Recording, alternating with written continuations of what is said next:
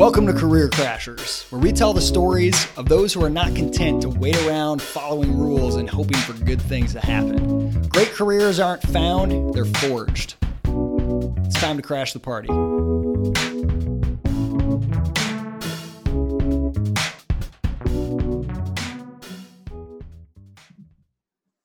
All right. I am really excited on this episode of Career Crashers to be joined by a legend in the comic book world, Vincent Zurzolo. He's the co owner of Metropolis, which is the world's largest dealer of vintage comics. He's also a co owner of ComicConnect.com, which is the premier auction site for vintage comics. Uh, Vincent, you have a pretty wild and exciting career story, and you're in a very interesting and exciting industry. So, welcome to Career Crashers. Thanks so much. It's my pleasure. So, I want to start with a question that's actually kind of in the middle of your story, and then we can sort of hop around to the beginning um, and come back.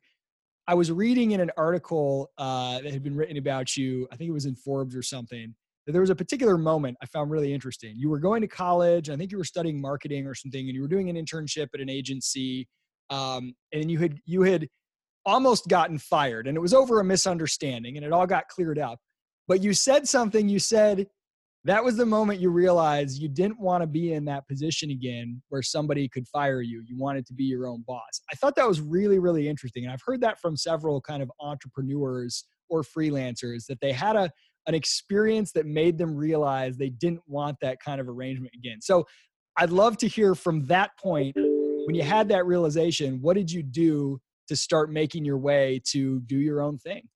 So it was it was a really interesting uh, moment for me. Uh, there's nothing worse than being accused of something that you didn't do, when you know you did the right thing, and yet somebody had power over you that could have caused you a lot of trouble. If she had uh, fired me from that internship, I wouldn't have graduated on time, and I was a very serious student, so that was mind blowing to me in that moment uh, thankfully, the head of the marketing department said, "Oh, we'll give we'll give him another chance," and he was nice about it. But it was at that moment I said, "I will do not ever want to be in a position again in my life when somebody has control over my destiny." Uh, and after I graduated, I was considering pursuing a job in marketing, which would have entailed me taking about an hour and 15 minute train ride into the city and an hour and 15 minute train ride back to Rockaway Beach, which is where I grew up in Queens in New York City. Or the other choice was I could work in my bedroom on, in my boxers and probably make double what I'd make my first year out of college at a regular job. The choices was not that difficult to make for me. Uh, I'm extremely passionate about what I do and pursuing comic books was something that I definitely knew I wanted. Um, and, and, it wasn't always easy. Uh, there were a lot of um, rough moments. There were a lot of times where I said to myself, you know, is this worth it? I mean, I, I, I can, I have recollections of traveling cross country to do conventions in Oakland, California. And at the end of the show, I'd look at it, look at my expenses, look at my cost of my comic books, look at my time, and I was breaking even, and sometimes not even.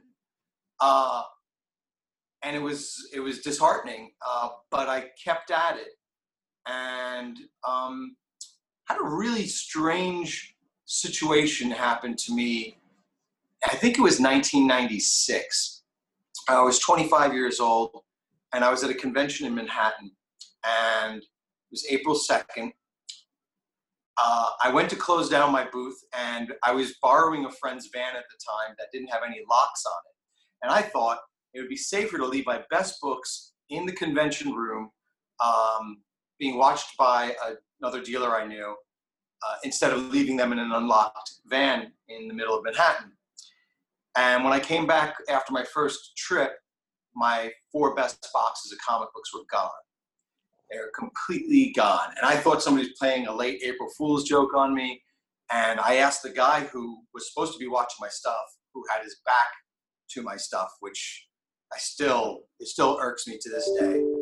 Uh, and he said, he, um, he said, oh, I've been watching them. I said, how could you watch them? You have your back to them and they're gone. And he had no clue and nobody was playing a joke on me. I had what, no what are we what are we talking about value wise in those four boxes? Probably at that time, somewhere around forty thousand dollars worth of comic books. And, and, what did that mean to you then? It, it was pretty much my best inventory, hmm. and some of the comic books I had bought the night before hadn't even paid for them yet. Um, the check was was written out, but wasn't mailed yet.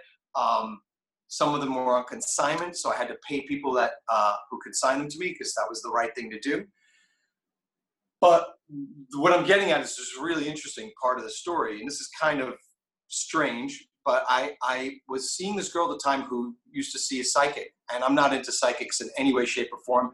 But I was kind of desperate. I went to see the psychic, and um, the psychic actually told me the name of the person who I believe did steal my comic books, but I didn't was never able to prove it. But at the end of the the the um, meeting with the psychic, I said to the psychic, said, "You know, I've been having doubts about pursuing comic books. It's not been the easiest road. Obviously, you can see what happened here. Um, I was thinking about pursuing acting." And and the psychic just went, "No, no, no, no, no. Stick with the comic books do you want to know what I see? And I got I got goosebumps just just mentioning this right now. And I said, don't tell me, don't tell me anything. I wish I had could go back in time and have the person write on a letter, like in an envelope, and and, and put it, you know, like open this in 20 years and you'll know what I mean, or something like that. But as it turned out, I did stick with comic books. Uh, when I got ripped off, it, it taught me that um, the first month I was really depressed about it. I had no insurance, like I said but it taught me after 30 days of, of being in agony i woke up one morning and i said if i continue acting like this then this person really stole something from me.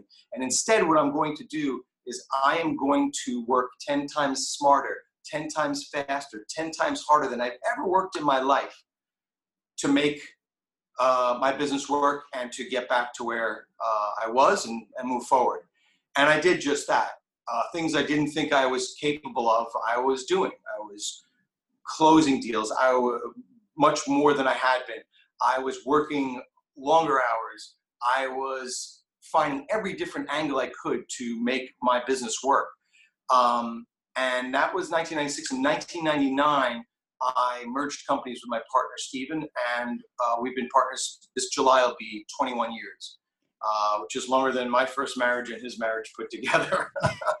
so that, that's that's so incredible. The uh, I love that moment. You know, whether it's a, a psychic or a stranger or someone else, it's there's sometimes where like you just need somebody other than yourself to tell you no keep going and to have hmm. that little bit of a you know i think i think that's a great that's a great story i, I want to go back to and, and this will help us kind of fill in from the earlier part of your your life. When you said um, you know the choice before you you could make twice as much working from you know your basement in your shorts to, to even know that you could make twice as much to have confidence in that i'm assuming you must have already been doing a lot of selling buying and selling comic books to know that that was possible. I mean that's that's a lot of confidence to have. So how did you get to that point so that by the time you graduated college you even knew that this was an option for you. Uh, so, so there are a few things that go into that moment. Um, uh, I had been buying and selling comics since I was about 15 years old, doing it mostly part time through high school, college, and um, I did all right. You know, I was making some money, and it was cool. Um, one of the things I learned in uh, St. John's University, which is where I went to school in Queens, um, there, there was a building called Sullivan Hall, and my business teacher was Professor Sullivan. And this guy donated money to make this building.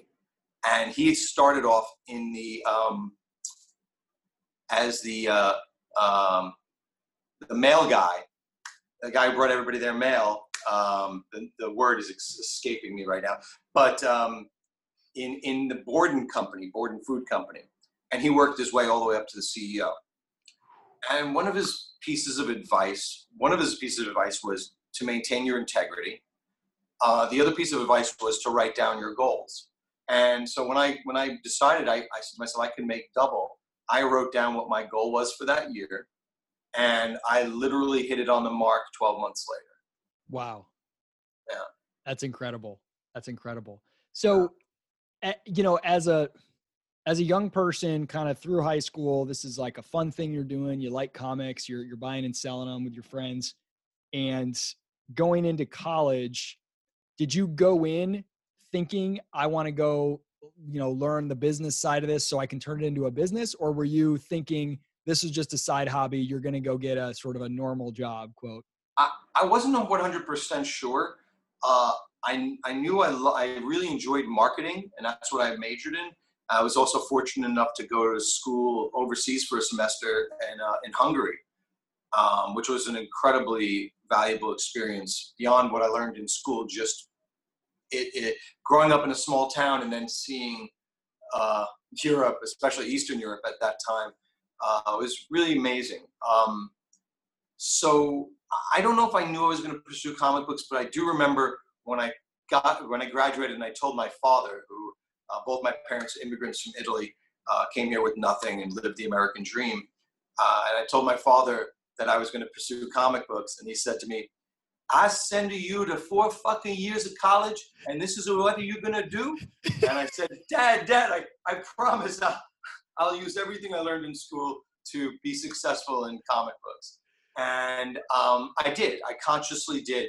Um, one of the things that I noticed um, in my in the business was uh, uh, that I had to be able to figure out how to compete against people who had tons more um, money, experience, knowledge, and network um, customers than I did. So how am I going to compete against these guys who have been already in the business 25, 30, 40 years? And one of the areas I saw where there was a weakness in the business was customer service. Um, and I grew up uh, watching my mother, who was an amazing hostess uh, whenever we had family friends over, and my father, who owned uh, a restaurant, was a chef, and, and, how he cared for customers in the restaurant. And I um, used those same types of techniques and what I saw, and to to grow my business and to build a brand. Um, and, and that was one area where I, I, I, I could blow these guys away because they just didn't have quite that um, polished touch that I think I have when it comes to treating people right. Uh, goes with the uh, the golden rule, right? Do unto others as you would have them do unto you. So you treat people nicely and hope that comes back to you, that type of thing. And uh, I saw my business grow. Um, and once again, there, there, were lean years, but um, it, it taught me to appreciate my success, and it also taught me not to take it for granted. That, that's a really interesting. I, I, love that differentiator that you point out with your business. And first, just an aside observation, I have found disproportionately uh, people who become entrepreneurs. So many of them had someone in their life who was a small business owner. They grew up with a parent or an uncle or a friend or something, and they and they kind of saw that the way that was done, and how that's possible. So I just think it's interesting with your parents, um, you know, having a restaurant, but but I love that insight. We we had a uh, I interviewed a guest um, earlier on this show who said, you know, he thinks that you need three things to to really excel in your career. You need to uh, what was it? Identify what your superpower is, something that you're really good at that other people aren't. What's the industry or area that you want to um, you know to to focus on, and um, and so I think you've got this. You know, oh, the third one was uh, sort of place where where do you want to both physically and sort of more broader like what's the culture you want to be a part of? So it seems like you've got this identification you know the industry in the game and you kind of know the place. You're in new york city you know the industry the comic book industry. But what's that differentiator? What's your sort of unique skill? And i love that you identified in a business that's kind of could be commoditized right? You buy low you sell high. You're buying comics from people you're finding people who value them more and turning that saying no my my differentiator is customer service. I know how i can deliver something more than just a transactional experience to people. I think that's just a really cool insight. I i um i think i'm really good at customer service but i don't think that's my superpower. What's your superpower? my superpower is i'm a great salesman. Um and i think it, it has to do with um natural ability, but also being able to hone certain skills. Uh, one of the easy, one of the things that makes my job very easy as a salesman is that I do believe in the product that I'm selling. Um, but having said that, um, I think that that definitely, you know, having that ability to be able to sell and, and being able to sell is also being able to buy because when you're buying, you're not only making an assessment of, of a collection, but you're selling yourself in terms of your ability to pay a fair price and uh, to gain the person's trust and confidence so they feel comfortable to um, part with their prized possessions. Mm. Uh, the other thing I, I, should mention a couple of other things real quick. Um, one of one of my one of my um, greatest accomplishments in my business is I'm the first person who ever sold a comic book for a million dollars. Oh, that was, that's. Uh, I was gonna ask you, like, tell me one of your greatest story sales success stories, and then sales so, failure stories. So there you go. Um, it was Action Comics number one. It was uh, it's the first appearance of Superman from 1938. That's um, it was an 8.0 condition, and I sold it to a young um, entrepreneur who was in um, online marketing. And the guy must have been a genius because he was pretty young at the time and forked over a million bucks for a comic book. Wow. Uh, yeah, and so that was really cool. Um, the other thing I wanted to mention is again, it, I, didn't start at the top. I, I was selling uh, at comic book conventions when I was a kid. And when I got out of college, one of the first things I did is I actually would set up on the streets of Manhattan. And I had uh, a friend who from Rockaway who was also a comic dealer, and he would set up in Manhattan. He told me I should come with him, and I did. And the first day I went out there, I made 50 bucks, and I looked at him like, dude, just more in gas and tolls and parking. What am I doing here? And he's like, no, no, trust me, Vin. You got to come back again. They just got to get to know you. Give another. Next day I made 60 bucks, and I'm looking at him like, dude, what am I doing here? He said, trust me, trust me. So the third day I went, I did 200 bucks, and that was really cool. Uh, and then it kept growing from there. And uh, uh, for the that summer, I basically would work in Manhattan, um, nine to three, or no, excuse me, about uh, about ten to three. Um, come home, unpack, and go down to the beach and play volleyball with my buddies, uh, and then you know just relax and get ready for the next day. Uh, it was a lot of fun. That was a, a summer I'll never forget. Um, and and it also again I think being face to face with people on a regular basis every day and trying to hustle on the streets of Manhattan, that's not the easiest thing in the world to do. And uh, it was fun. It was something I miss and something that I always will uh, cherish. And again, it's that type of thing that teaches you to appreciate uh, where you come from, where you're and where you're at, and also uh, how to hone your skills. So yeah, on that, you know, sort of the honing of skills and, and sales, I know is an art form that you've got to you've got to just try and get in repetitions to to learn and get better. I'd love to hear whether it's you were attempting to buy a comic from someone uh, or sell a comic to someone. If you have a story where you you failed at making the sale and that helped you have an insight about how to improve in the future. Do you have any examples um, of sort of you know sales errors that you made in the past that helped you learn how to do it differently? I'm not sure about that, but one thing I, I, I do know is that there have been times I have talked a customer out of buying something. and because for a couple either I didn't think the comic book was worth it. Uh, even so, because sometimes I'm brokering a comic book and the seller gives me a price and I bring it to the buyer, and uh, they'll ask me for my opinion. You know, should I buy this book? and I could have made the sale very easily. And instead, I said, "No, I think it's it's overvalued, and I don't think you should buy it. I'm bringing it to you because you told me that you wanted this book, and it's the only one I can find at this time." And what that has done for me, and I've done that time and time again. Uh, what it has done for me is it has established a, a relationship and trust with a client where they feel comfortable if I do tell them to pull the trigger, that I'm saying that in earnest and not just to line my pockets. Uh, there's something to be said for that. And I think people can see through that. I think that people, you might fool somebody once, you know, the old adage, but um, you, you just don't, and you don't want to build a reputation on that. Uh, for me, the best thing in the world is where I see a, a um, everybody make money. If it's if it's I'm brokering something, the seller makes money, the buyer's happy with it. Eventually, when they go to sell it, they make money. Um, I've made my cut um, or if I'm just buying and selling something. I, I, there's nothing better than seeing a guy, uh, customer, just with a big smile on their face. Um, when they're happy about making a purchase. And oftentimes I'll joke around with people and say, What do you do for a living? And I'll say, I'm a happiness dealer. They're like, what do you mean? I said, Well, I make people happy. I said, well, what do you do? you a drug dealer? I said, No, I'm not a drug dealer. But in a sense, comic books uh, can be an addiction. Uh, I sell comic books, I sell recycled paper, um, or I'm recycling paper, old paper. Uh, so you, you see this, this kind of um, interesting way of developing uh, a rapport, um, a relationship with people, and and it, and it lasts. I have I've got clients for over thirty years.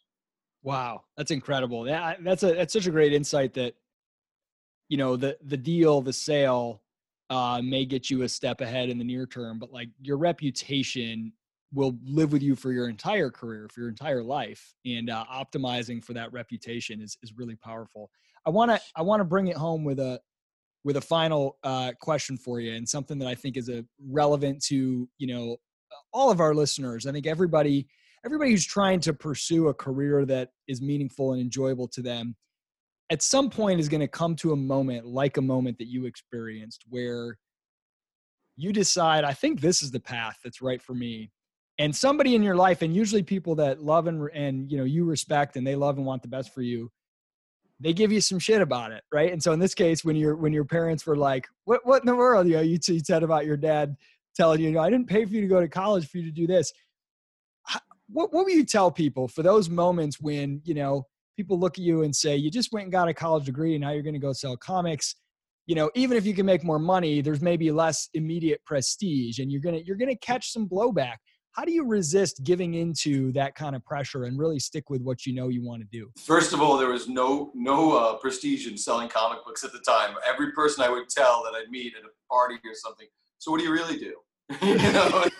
So that's put up a little chip on your shoulder. And so now you know when you make a million dollar sale or you see all these superhero movies you feel a little bit better about it. And people as soon as they know what you do they want they ask you a million questions. It's very different now. Um, but to get back to your question, um, I think one of the most important things that a person can do in their life um, is live life with passion and pursue what they're passionate about. Uh, and, and this doesn't always mean, oh, you have to go to do something to make the most money. I didn't think I was gonna. I, I never. I didn't really have a, an idea of I, I'm gonna make X number of dollars. I remember a few years into my partnership, I was very happy with the money I was making, and it's grown from there. Uh, and I was happy when I wasn't making as much money. I, I, just I love being around comic books. The art form I think is the greatest American art form that there is. Um, I have an art gallery here in Manhattan, Metropolis Gallery, NYC.com, and we um, we do art shows uh, with famous comic book artists and it's just a beautiful thing for me to be a part of. Uh, I would say for people, more important than the money in your pocket is to be happy. Uh, I can't stress enough, and it's not something that we're taught um, in this society. Everything is about making money in, in, in, America, or uh, not everything, but a lot of what drives people. Um, isn't it a shame that we have to get an education to get a job? Wouldn't it be great to just get an educa- education to learn I mean, if I had just thought about, hey, I just want to learn stuff and not worry about a job afterwards, I would have studied philosophy, theology, sociology. I love that stuff. But I was a business major because I thought that this would lead me somewhere. I was also I was also passionate about marketing, but not as much as these other things. I, I find theology, philosophy, uh, sociology. I find those really amazing subjects.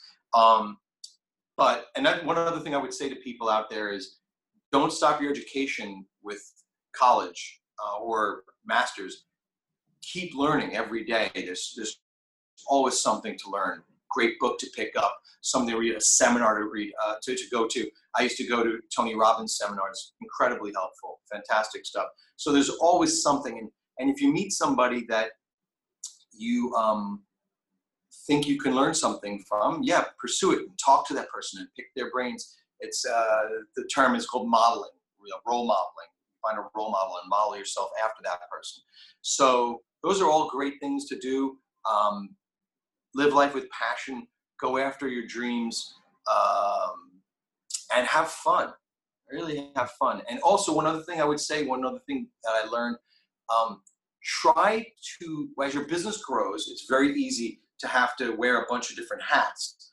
Try your best to focus on what brought you to that success level mm. and not get caught up with all the other jobs. Now, that might be difficult at certain points because you might not have the money to pay somebody to do every single thing you need them to do. Um, but uh, as much as you possibly can, stick with what brought you to uh, that level and uh, your strengths. Stick with your strengths. Um, if you're not a good bookkeeper, hire somebody to do your bookkeeping. You should not be spending your entire day do, doing bookkeeping. And that sounds funny, but that get if you're a one man operation like I was for a number of years, I was doing that. I was doing everything myself. Uh, funny thing is, during the pandemic, I had to kind of go back to that because nobody was allowed to work.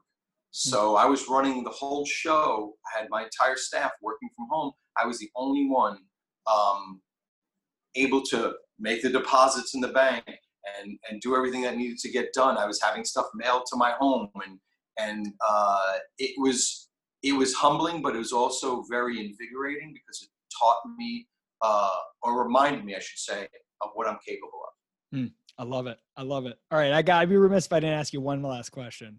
Sure. Which movie in the Marvel Cinematic Universe is your favorite? All right, so I'm gonna I'm gonna give you two answers. So the Marvel Cinematic Universe, I would probably say Captain America: Winter Soldier because I just think it's such a sensational movie. If you took out the superhero aspects of that movie, it, it reads like a 1970s spy thriller. Um, but my favorite Marvel movie would be the what I consider the beginning of Marvel before it became the Marvel Cinematic Universe, which was Blade. I could watch that movie a hundred times. That's that the opening scene of Blade is is phenomenal. It's just again, it got the goosebumps. It's just an amazing movie. I'm excited to see what they're going to do with the reboot. Uh, in a year or two, um, they're doing one, so that'll be. Exciting. Oh my gosh, I, I forgot that was even Marvel. Now I got to go back. I remember watching that when I was young. I loved Blade. I thought it was so cool. So I'm so glad you brought that up. I'm gonna have to rewatch that. That's incredible, Vincent. Thank you so much for taking the time, man. This is absolutely awesome. Um, where's the best place for people to check out what you're up to? So we got metropoliscomics.com and comicconnect.com. Those are the two websites. MetropolisGalleryNYC.com is our gallery website. Right now, we don't have an active uh, live show yet, but we have one in the making. Hopefully, that'll be coming down the pipe soon.